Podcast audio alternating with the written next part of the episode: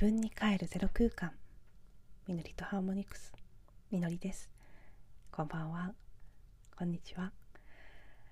はい、えー、今日はですね大変遅い時間の録音になっておりましてしたがって、えー、公開もだいぶ遅くなってしまうと思いますが、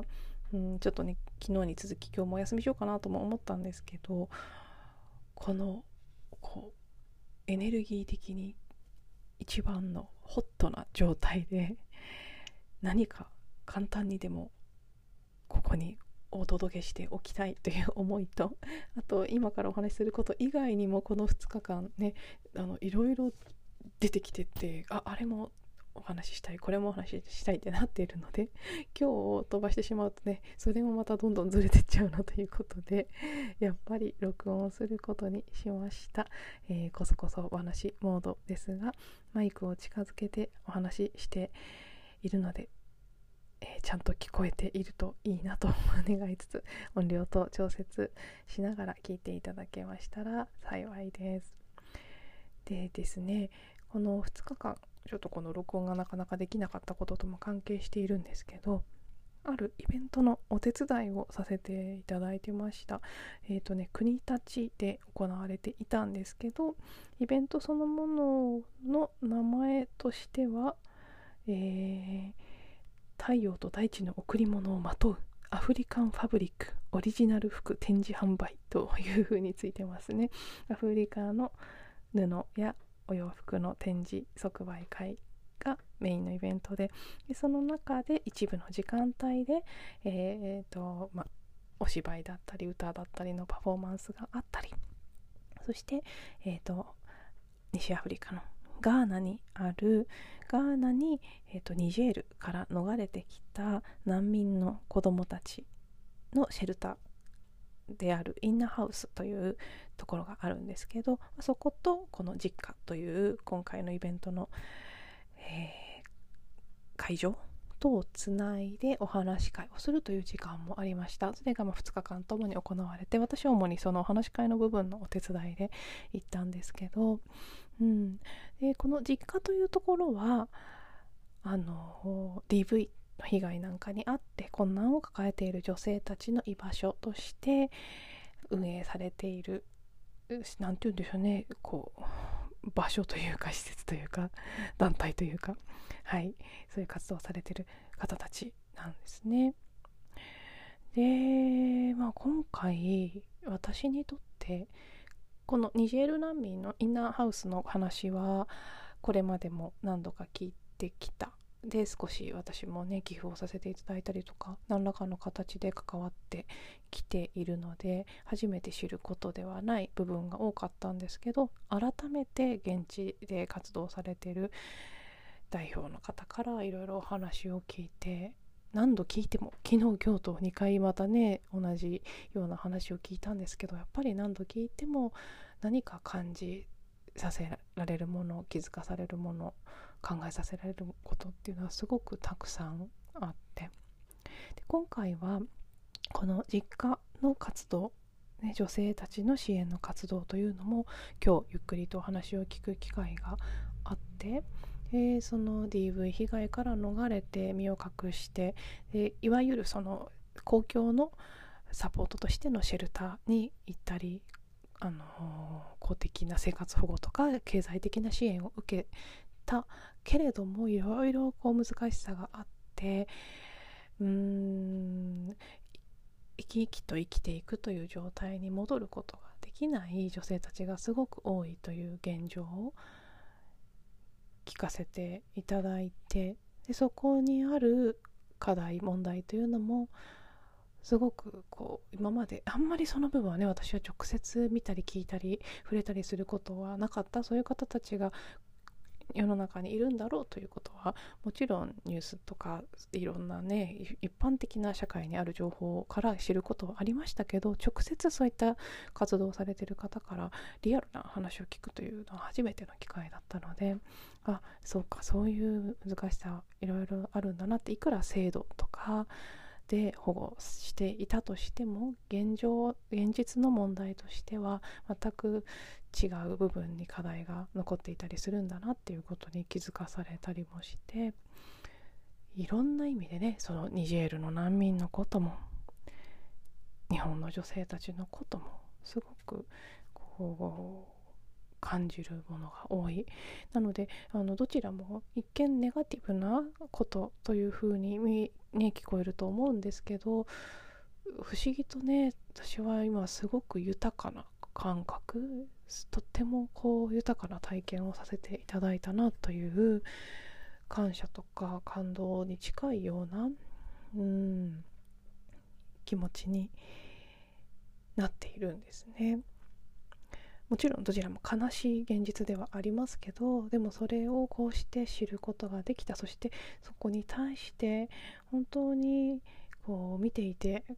とてもすがすがしく気持ちがいいと感じるようなあり方で活動されてる人たちがいるっていうこと。でそれに関心を寄せる地域の人たちがこれだけいるっていうこと。いろんな意味でうんそうですね。何とも言えないその心が現れるような感覚になったというのもあります。でこのねニジェールの難民たちというのは西アフリカのサハラ砂漠に暮らしていた遊牧民族トゥアレグ族という、まあ、種族の遊牧民なんですね。でそのかつてはラクダのミルクを飲んでで日が昇ったら起きて日が沈んだら寝るという自然と共に生きる生活を送っていたなので彼らはその貨幣経済とかそのお金というものはねサハラ砂漠で暮らしてたらお金あのないですから必要ないし関係ないのでお金を稼ぐという概念も知らないしお金がないと生きていけないという概念もない。そういう風に生きてきたある意味なんかよっぽど正しいっていうかよっぽど新しくもあるしよっぽどなんか本質であるという感じがする、ね、民族の方たちなんですけどこれはもうニントゥアレグ族に限らずアフリカの至る所で起きてる現実だと思いますけど50年以上前から石油とか金などの資源を求めて外国人や武装集団が押し寄せて村を襲うようになってでねもう結局その襲撃から逃れるために遠い道のりを旅してガーナの首都にたどり着いてでもそこに行くと今度はあの物乞いをしてお金を稼ぐという方法しかないだから子どもたちが朝から晩まで物乞いをしてでそれ親はそのお金で生活しているという現状があるということなんですね。でここにはねその石油や金などの資源というふうに書かれていますけど今日参加者の方がおっしゃってたのはやっぱりウラン原発原原発を作るためのウランの採掘であったりこれはあと母が以前以前というか数日前にたまたまテレビで見て言ってましたけどコバルト半導体に必要なあの資源として今すごく採掘を急いでいる。そういったものを掘り出すのにも現地の人をも子供も含め、ね、奴隷のように使ってその資源を奪いでこの人々の生活や安全も奪いということをしている。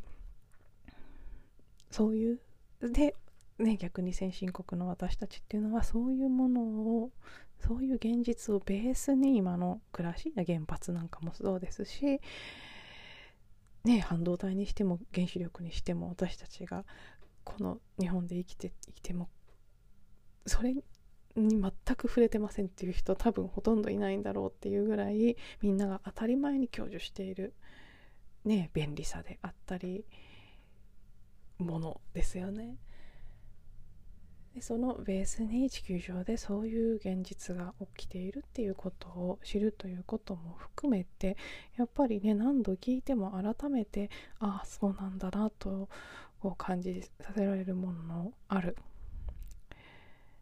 状況？でそれを知る機会があるということはとてもありがたいなと思うと同時になんでこんな風になってしまったんだろうっていうことは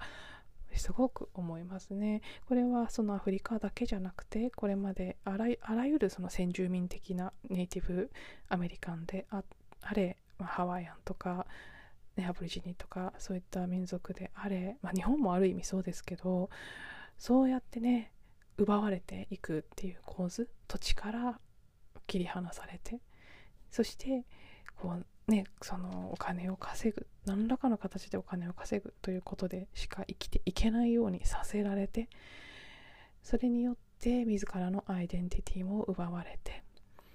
いつの間にかその支配の構図の中に例えばそのトゥアレグ族の人たちも子供が物乞いをしないと親が暴力を振るっていうことでそこにもさらに暴力が発展していく。もともとは平和に自然と共生して生きていた民族だったにもかかわらず力によってその環境を奪われてそしてさらに力がまた違う支配を生んでいくっていう構図ですね。でそれは日本の DV のね家庭にある、まあ、その主に多くの場合は男性が暴力古い女性が、まあ、DV を受けるという側になるケースが多い、まあ、全部じゃないと思いますけどね。そういう形でその力を持ったものによる支配とか暴力によって何かこう人が生命を脅かされたり何か大切なものを奪われたりして人らしく生きていくということは当たり前のことが当たり前にできなくなっていくっていう現状がある。それがねほんと世界のあらゆるところにいろんな形である。今回今日だけで見ても DV の女性たちとアフリカの難民の子どもたちっていうのは一見置かれてる状況は全く違いますけど本質のそのね起きてることエネルギー的に構造として見てみると全く同じことが起きているように見える。そして私はもう本当にね難民であれ女性であれ何であれ困った人たちの支援をするということに関してすごく大切だなと思っている一つの視点があるんですけど今日もね改めてこの2日間を終えて今すごく強くそのことを感じてるんですけどかわいそうな人たちがいるから助けるとか気の毒だから助けるとかその視点でいる限り何も解決しないんじゃないかっていうのを今日も改めて感じたんですね。そういう意味で今日のこのねアフリカのインナーハウスの人たちも実家の人たち国たちのその、ね、女性向けの実家の人たちもどちらも共通しているのはかわいそうだから助けているんじゃないんだって。彼らは友達なんだ。彼女たちは仲間なんだ。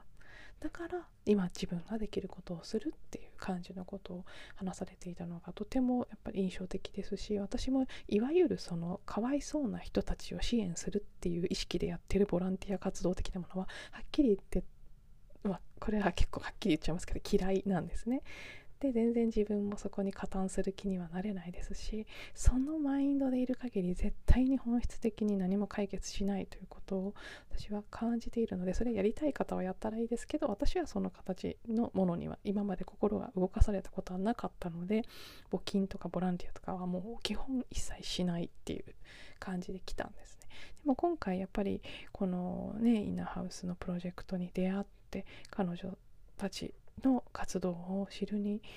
つれあこの形であったらこういう意識でやってる人たちであったら私も協力したいと思える。私も同じ思いになれるっていうところで少しずつ関わるようになってきてで今回そのね実家のことも知ってあこの人たちも同じような思いでやっている。あこれなら私も一緒のね共鳴共振して一緒の気持ちで何か活動ができるというふうに感じられてまあそれがあったから今日ねこういう豊かな満たされたような気持ちになってるっていう部分も結構あると思うんですけど仲間を見つけたような感じというか。でうん。結局その見た目に起きてることは苦労している人たちがいるとかかわいそうな人たちがいる。でそれに対して困ってない自分がいてだから助けてあげようっていうのが普通の発想だとは思うんですけどその本当に本質の部分でそこで起きていることっていうのはうーん何て言うんでしょうね。そのつまり うまく言えるかなっていう感じでちゃんと説明できるかわからないんですけどその例えば自分はお金をすごく持っていますとすごくじゃないとしてもそのアフリカの難民よりは持っていますとだからこのお金をあげますっていうそれを続けていってでその難民の子どもたちが生活していけるだけのお金をその瞬間その瞬間で受け取っていったとしても根本は何も解決していないですよね。で彼らがその貨幣経済の中でお金をもらえてでそれで食べ物を食べる。もちろんないよりはあった方がいいので必要な間はそれもやるんですよ。だけどそれだけをやってたんじゃ何も解決しない。問題はなぜこんな構造になってるのかっていうことですしなんならさっきも言った通りその今難民という立場にさせられている彼らの方がはるかに生命体として正しい生き方をしてたんですよ多分。でいくら今すごい有り余るほどのお金を持ってたとしてもですよ持ってる人たちがその生き方でいいのかっていう問題すら、まあ、ここにはこう現れている。でその難民の子たちが先進国の人や先進国まで行かないとしてもじゃあニジェールの難民であれば避難していったガーナの本来のガーナ人の人たちぐらいの経済力を身につけてで職業仕事についてである程度ちゃんと食べていけるようになりましたと。それが起きればいいんですかっていうとそういう問題ではないっていう感じがするんです。DV のこともそうですよね。同じなんですけど今日お話にあったんですけどやっぱり今その生活保護とかあの一応公的な支援がありますからあの暴力を受けないように身を隠す場所に行くことはできるしその後生活していく最低限の生活保護のお金も受け取ることはできる。だけどそういう問題じゃないってじゃあもっと根本のところでそういう暴力を振るってしまう人はなぜそうなってしまうのか。これはもちろん現れてる現実だけを見るとそういうひどい人がいます。一人のねひどい男性がいます。被害を受けてるかわいそうな女性がいます。でひどいこう支配した。まあ難民の方はねどうして誰がそういうことになっちゃったのかって感じは本当に本当にそこは追求したいところですけど、まあ、なんかひどい国なりひどい組織があって彼らの生活を奪いましたと。でそのかわいそうな子供たちがいますで親がそうっていう暴力を振るっていますと。で子供たちはなんか生活に困ってますとか。それはそこにそういうふうに一個一個には現れている現象化しているのはもちろんそうなんですけど大元にあるのは支配するされるというこの人類のこれまでの歴史の中に何度も何度も繰り返されてきたエネルギーの不調和であったりそれは先進国の中であったってものすごく大きな貧富の差があったりで持てるものがどんどん搾取するっていうことを平気でする。で本当はそこまで奪わなくたって今あるもので十分生きていけるぐらいの豊かさがこの地球上にはあるはずなのになぜそんな風にこう普通にね幸せに暮らして別に贅沢な暮らしじゃなくちゃんと必要最低限のあの自給自足の暮らしをしてた人たちから安全やその普通に生きるということさえ奪ってまで何かを手に入れようとしなければいけない人間の欲というのはどこから生まれてきていてでその欲にまみれたこの経済の仕組みとか今の社会っていうのをいつまで続けていくのか。搾取しているのは人だけじゃないですから資源という意味でも地球に対しても同じような奴隷的な搾取をずっと私たちは繰り返してきているわけ。で。でその生き方とかそういう社会であるっていうことそのものからもう根本から見ていかなきゃいけない。でそれは途方もない難しいことのように見える見えるんですけど一見。でも今日もねそのインナーハウスのプロジェクトの代表のインナーさんが言ってたんですけど一人一人がほんのちょっとずつでも意識をしたらという間に解決する問題だと思う私もそれにすごく賛成で。みんながちょっとずつ必要以上に取ろうとすることとか誰かのものを奪おうとすることとかもしくは足りないっていう意識とかもっともっとっていう、まあ、まさにこの今の貨幣経済の人間の価値観の基本にある多く早くとかね。そういうそこを一回立ち止まって見てみたらもっともっとってなってるけど本当に足りてないんだろうかとか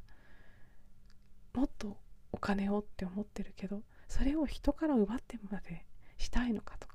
そういうことをちょっとずつねもしくはこの余ってるものをなんで分かち合うことはできないんだろうとかそういったところにね少しずつでも意識を向けていけば本当に実はすぐ絶対にすぐ解決することなのに。それがそうじゃなくなっている。じゃあ本当にねさっきその DV の男性の話でも言いましたけど支配したり搾取してる人たちの中では何が起きているのか。そこにもそれはその人が悪い人ですとかっていう話ではなくて人類にとって普遍の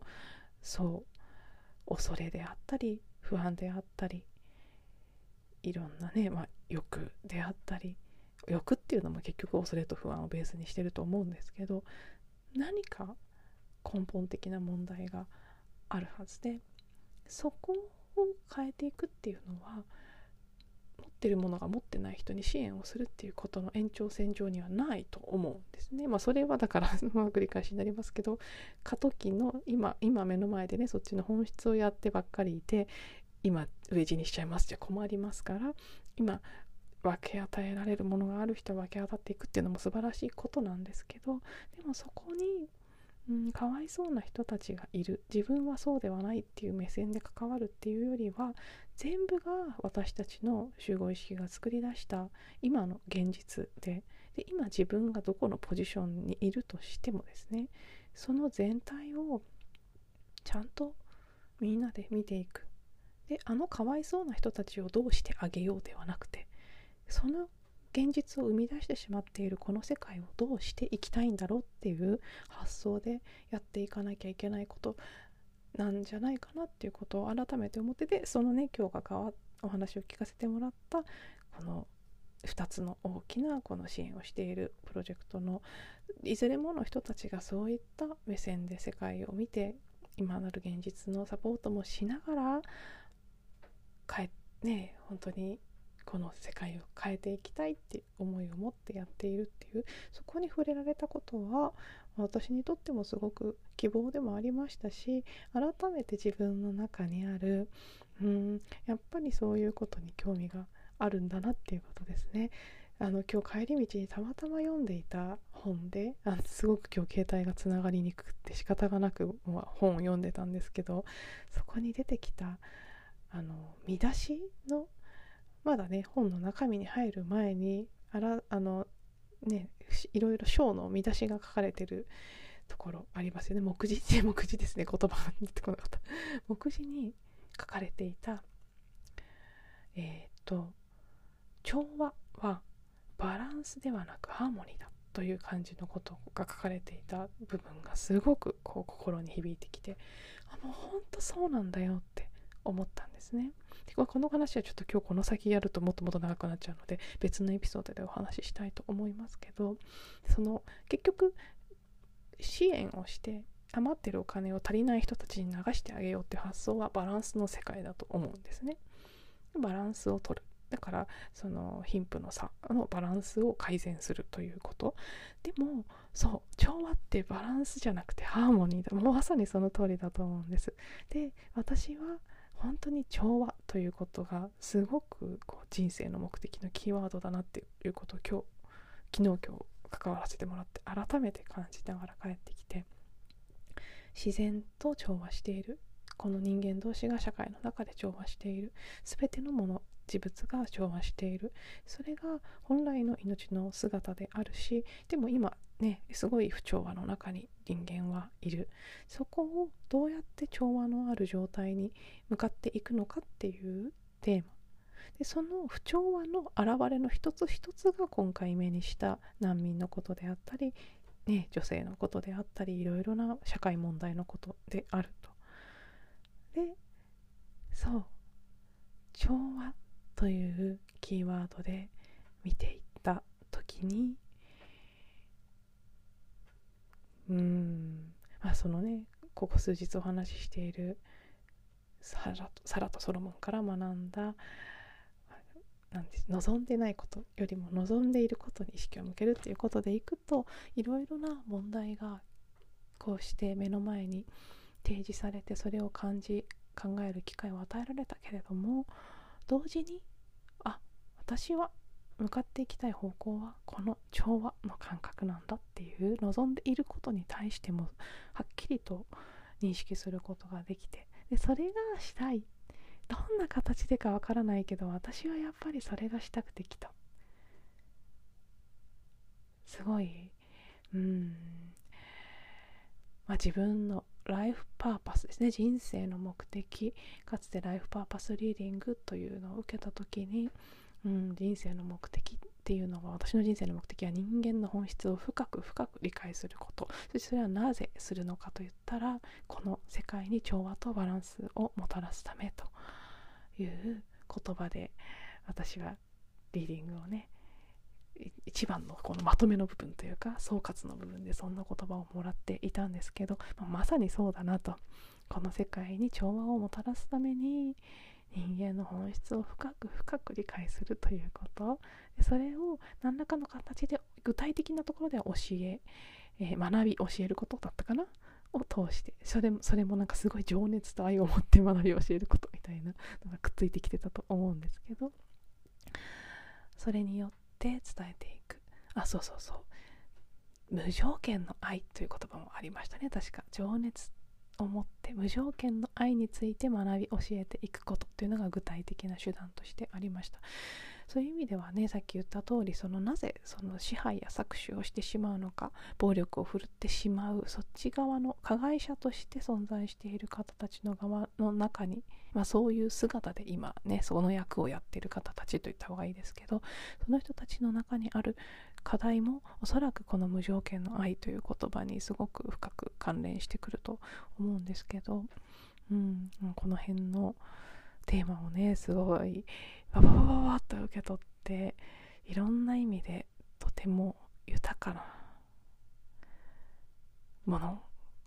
が今私の中に満ちていると。その その感覚をお伝えしたかったので、えー、今日遅い時間からになりましたがお届けさせていただきました。そしてね あの遅かったしせいぜい10分15分かなと思ってたのに結局30分近くお話ししてしまいましたがはい聞いていただいてありがとうございます。